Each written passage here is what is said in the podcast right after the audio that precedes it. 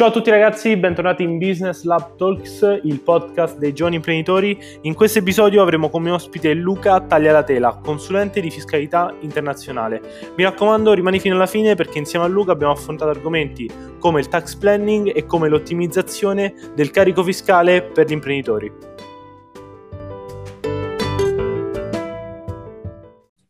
Ciao Luca, benvenuto in Business Lab Talks e grazie mille per aver accettato l'invito a questo podcast. Come prima cosa ti chiedo di presentarti per tutti quelli che eh, non ti conoscono. Allora, sì, grazie, prima di tutto grazie a te Gaetano, gentilissimo, è un piacere. E, quindi eh, ti ringrazio vivamente per, per l'occasione. Allora, io mh, sono un pianificatore fiscale. Che cos'è un pianificatore fiscale? Detto così sembra brutto, un tributarista, cioè mi occupo di pianificazione fiscale, cioè faccio vedere agli imprenditori quali sono le loro possibilità di ottimizzare il carico fiscale, però diciamo, in, maniera piuttosto seria, cioè andando uh, al di là di quello che è il confine italiano, perché tu sai che oggi il leitmotiv dei pianificatori è quello di dire risparmia sulle tasse, paga zero tasse, sì. il metodo della SRL e tutte queste cose intelligenti qui. Noi andiamo a lavorare seriamente sulla pianificazione del, del, dell'imprenditore alla luce di quello che cerca, voglio andare a vivere all'estero, mi interessa un particolare paese, e della tipologia di business che svolge, quindi si occupa eh, di self-publishing, di e-commerce, di dropshipping, eccetera, eccetera. Quindi a seconda delle esigenze del cliente andiamo a costruirgli l'abito migliore sotto il profilo fiscale, sempre però guardando al di là di quello che succede fuori dall'Italia. Certo, certo. Quindi principalmente sono business liquidi digitali. Dipende dall'imprenditore, chiaramente ultimamente con il boom uh, del, dell'e-commerce uh, la maggioranza della, della, della, clientela sono imprenditori digitali, quindi come te per intenderci, per dare anche un riferimento concreto, no? Okay. Eh, quindi persone assolutamente come te, che cominciano a fatturare, magari sono al di sopra del limite del forfettario e quindi si rendono conto che rimanendo in Italia dovrebbero versare circa il 64% di pressione fiscale oggi, insomma dati Istat, eh, in Italia. E quindi cominciano quantomeno a domandarsi che succede se invece mi trasferisco all'estero, che cosa succede negli altri paesi, mi tratterebbero come carne da macello come in Italia o magari c'è un'apertura mentale eh, burocratica differente. E chiaramente poi ci sono paesi che come l'Italia, insomma, ti fanno un, uh, un, cuore così e invece poi ci sono paesi sicuramente più business friendly che ti danno la possibilità uh, di, uh, di, pagare meno tasse, detto in, in soldo, chiaramente nel, nel rispetto delle, delle, normative locali e internazionali. Oggi diciamo che sicuramente il vantaggio di chi fa business come te, quindi chi ha un business liquido e quindi estremamente che de- deriva sostanzialmente da se stessi e dal proprio computer che se lo apre da dove vuole, è esattamente appunto questa flessibilità di poter valutare n scenari che succede molto spesso se uno pensa a non pagare tasse, alla fine no, o andare a, ecco, a espatriare per non pagare tasse, se questo è l'unico motivo, molto spesso nella testa si forma l'idea dell'isoletta in mezzo al Pacifico, oppure di Panama, oppure di Dubai, perché diciamo sì. il segreto di Pulcinella è che chiaramente in queste giurisdizioni non c'è tassazione. Ecco, in realtà il messaggio che diamo noi ai nostri clienti è che non c'è necessità di arrivare a Panama, è possibile continuare a vivere una vita con una qualità di vita simile alla nostra, quindi né più alta né più bassa, però nel rispetto di una, di una massimizzazione fiscale eh, importante. Vero, vero. Sì, infatti quando si pensa a tassazione internazionale si pensa subito a Panama e quei paradisi fiscali sì. lì. Come mi dicevi anche tu, in Europa c'è anche possibilità di, di avere ehm, agevolazioni per, per imprenditori digitali. Ti volevo chiedere proprio questo quali sono le agevolazioni che può avere un imprenditore, perché comunque gli imprenditori che ci seguono sono maggiormente digitali e rimanendo comunque in Europa, quindi non spostandosi da, dall'Europa? Allora, eh, dobbiamo sapere che eh, per il semplice fatto, tra virgolette, di essere nati in Europa e di essere cittadini europei, noi siamo protetti da quattro libertà fondamentali sancite dal Trattato sul funzionamento dell'Unione Europea, che è un trattato che i 27 ex 28 stati dell'Unione Europea hanno fatto per disciplinare un attimino le cose tra di loro. E queste quattro libertà sono importantissime perché appunto rimanendo in Unione Europea, quindi in un alveo ancora più piccolo dell'Europa, perché chiaramente alcuni paesi non vi hanno poi aderito, l'Inghilterra è uscita adesso, eccetera, eccetera, con la Brexit. Queste quattro libertà ci dicono che noi siamo liberi di andare dove ci pare, di investire dove ci pare e soprattutto di sviluppare i nostri business e le nostre società come ci pare, o meglio, nel rispetto del carico de- della normativa e delle normative locali, anche ricercando un, un, risparmio fiscale che è sempre lecito, sempre legittimo, quindi non certo. bisogna, certo. ogni volta che vado a risparmiare si pensa sempre che voglio evadere, non è così, cioè è possibile. Sì, c'è, questo, c'è questa idea di base che il risparmio non ci. C'è questa idea di base che figlia di un'educazione comunque di una, che è proprio il, il frutto di una pressione fiscale insopportabile, perché questo poi è il vero problema. Veniamo da una pressione fiscale alla, nelle percentuali che diciamo prima, del 60-70% in Italia, e quindi chiaramente la gente no, pensa all'evasione. Da lì poi eh, attaccano i media subito con siamo tutti evasori. Cioè, il discorso è abbastanza lungo e complicato. Il punto è che però, nascendo in Europa, abbiamo queste quattro libertà e quindi eh, non dobbiamo considerare proprio l'Unione Europea come l'estensione naturale dell'Italia. E quindi qualsiasi paese può essere un paradiso fiscale nell'accezione eh, nuova del termine, a seconda di quello che cerchiamo, perché ogni paese ha preso regimi agevolati. Esattamente. Alcuni paesi hanno dei regimi agevolati per determinate tipologie di attività, alcuni ti possono consentire di fare eh, degli investimenti a tassi agevolati, altri ti danno dei finanziamenti bancari, tra virgolette, diciamo, governativi, delle, delle, delle agevolazioni anche frutto del, dei fondi europei con più semplicità, dipende da quello che si cerca e da come si è strutturati. Però ciascun paese all'interno dell'Unione Europea, rimanendo in Europa, può essere di per sé un paradiso fiscale. E, questo, e, quindi bisogna cercare appunto di sfruttare queste libertà, che sono un diritto, quindi non me le sto inventando, sono, ce l'ho perché sono nato in Europa, e quindi cercare di capire quale di questi paesi può darmi una mano, è quella che noi chiamiamo flag strategy, la teoria delle bandiere, cioè quello che dico io è vai dove sei trattato meglio, quindi pianta una bandierina in quella giurisdizione che può darti quella tipologia di attività, perché il sistema bancario di quel paese è più forte, ti senti più sicuro a mantenere eh, i soldi in quella banca e quel determinato paese, in quella valuta perché ti dà un maggiore interesse, per esempio, eh, perché aprire una società in una determinata giurisdizione ti dà delle agevolazioni perché se la apri in Inghilterra e il tuo mercato è quello inglese, è evidente che ti diventa banalmente più facile trovare anche dipendenti o metterci un call center per fare una customer service decente alla clientela, no? Quindi ci sono mille aspetti che vanno considerati, fiscali e di business insieme,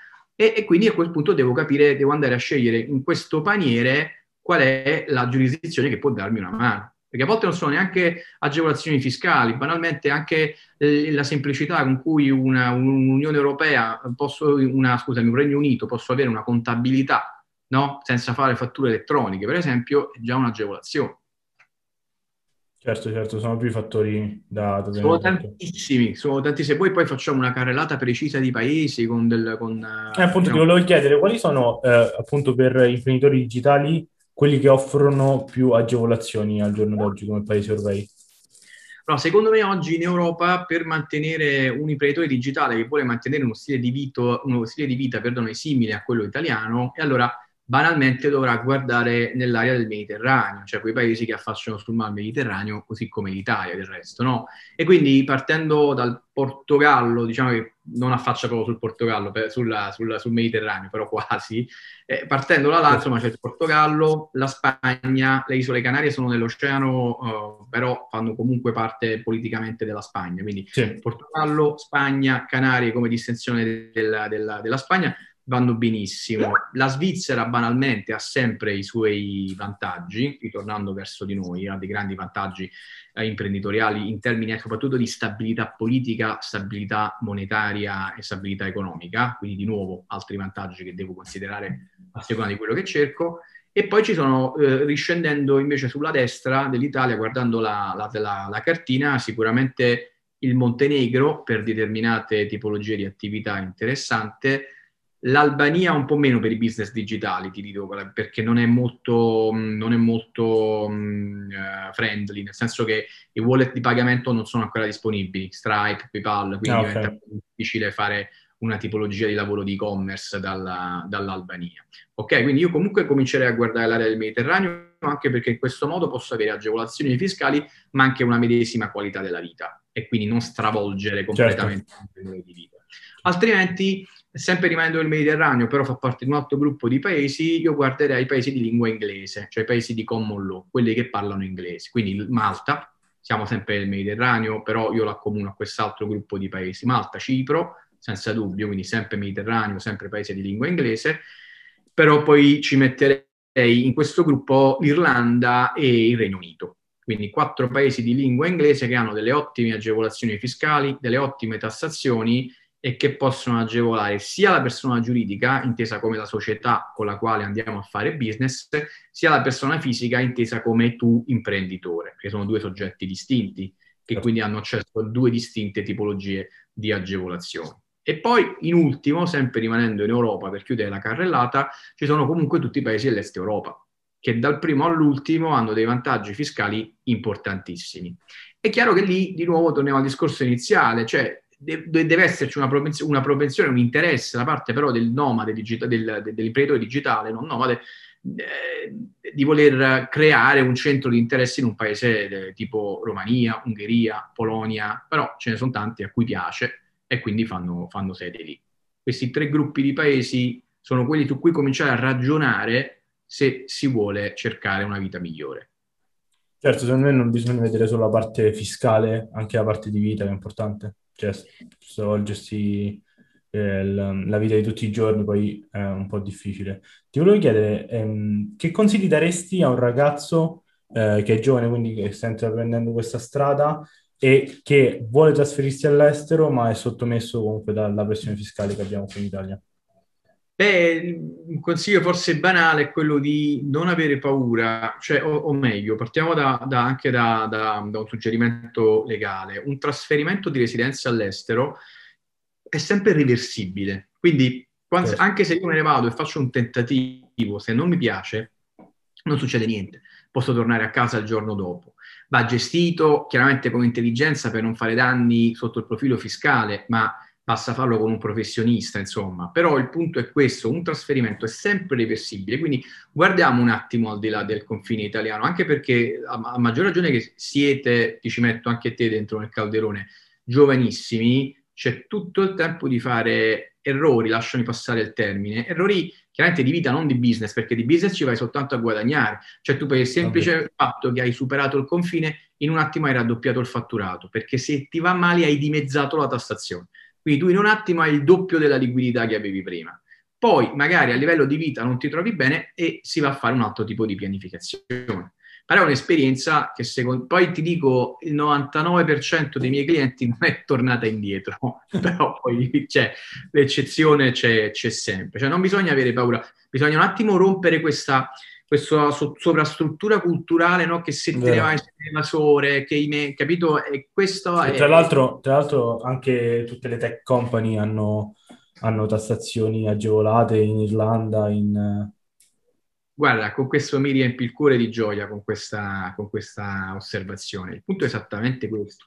Quello che oggi e da 50 anni fanno gli high tech e le multinazionali in generale è appannaggio di tutti, ok? Con le dovute distinzioni, eccetera, eccetera. Però gli stessi, cioè quando ti parlavo di flag strategy, quando ti parlo di cerca la giurisdizione che fa il caso tuo, ti sto dicendo metti in atto quelle che sono le strategie che le multinazionali fanno da 50 anni. Cioè le multinazionali non, fanno, non è che fanno cose straordinarie che nessuno sa, fanno, sfruttano le giurisdizioni per i vantaggi che gli danno. E quindi la holding in Irlanda, la holding in Olanda, la license, eh, la, la, la partnership in Lussemburgo, poi magari se ne avrai voglia facciamo un, un intervento, già mi, sto, uh, mi, sono candidato per una seconda intervista su esattamente che cosa fanno le multinazionali dell'high tech. Oggi queste cose che facevano loro le possiamo fare noi. Chiaramente no, con cognizione di causa, certo. non è che mi vado a dire, eh, però il principio che loro sfruttavano lo possiamo fare pure noi, perché internet ha aperto il vaso di Pandora, ha scoperchiato il vaso di Pandora. Certo. Penso che la cosa più importante in questo settore qua di tassazione internazionale è proprio quella di educare un po' le persone, vero?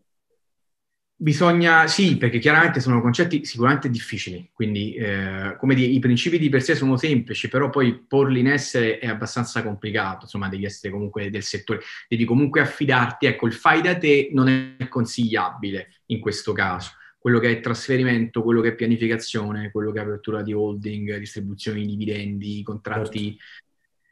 non possono essere improvvisati e quindi è necessario un professionista. però il risparmio che puoi ottenere e soprattutto la qualità di vita che può derivare da questo risparmio ne vale sempre la pena. Chiaramente io sono di parte discorso.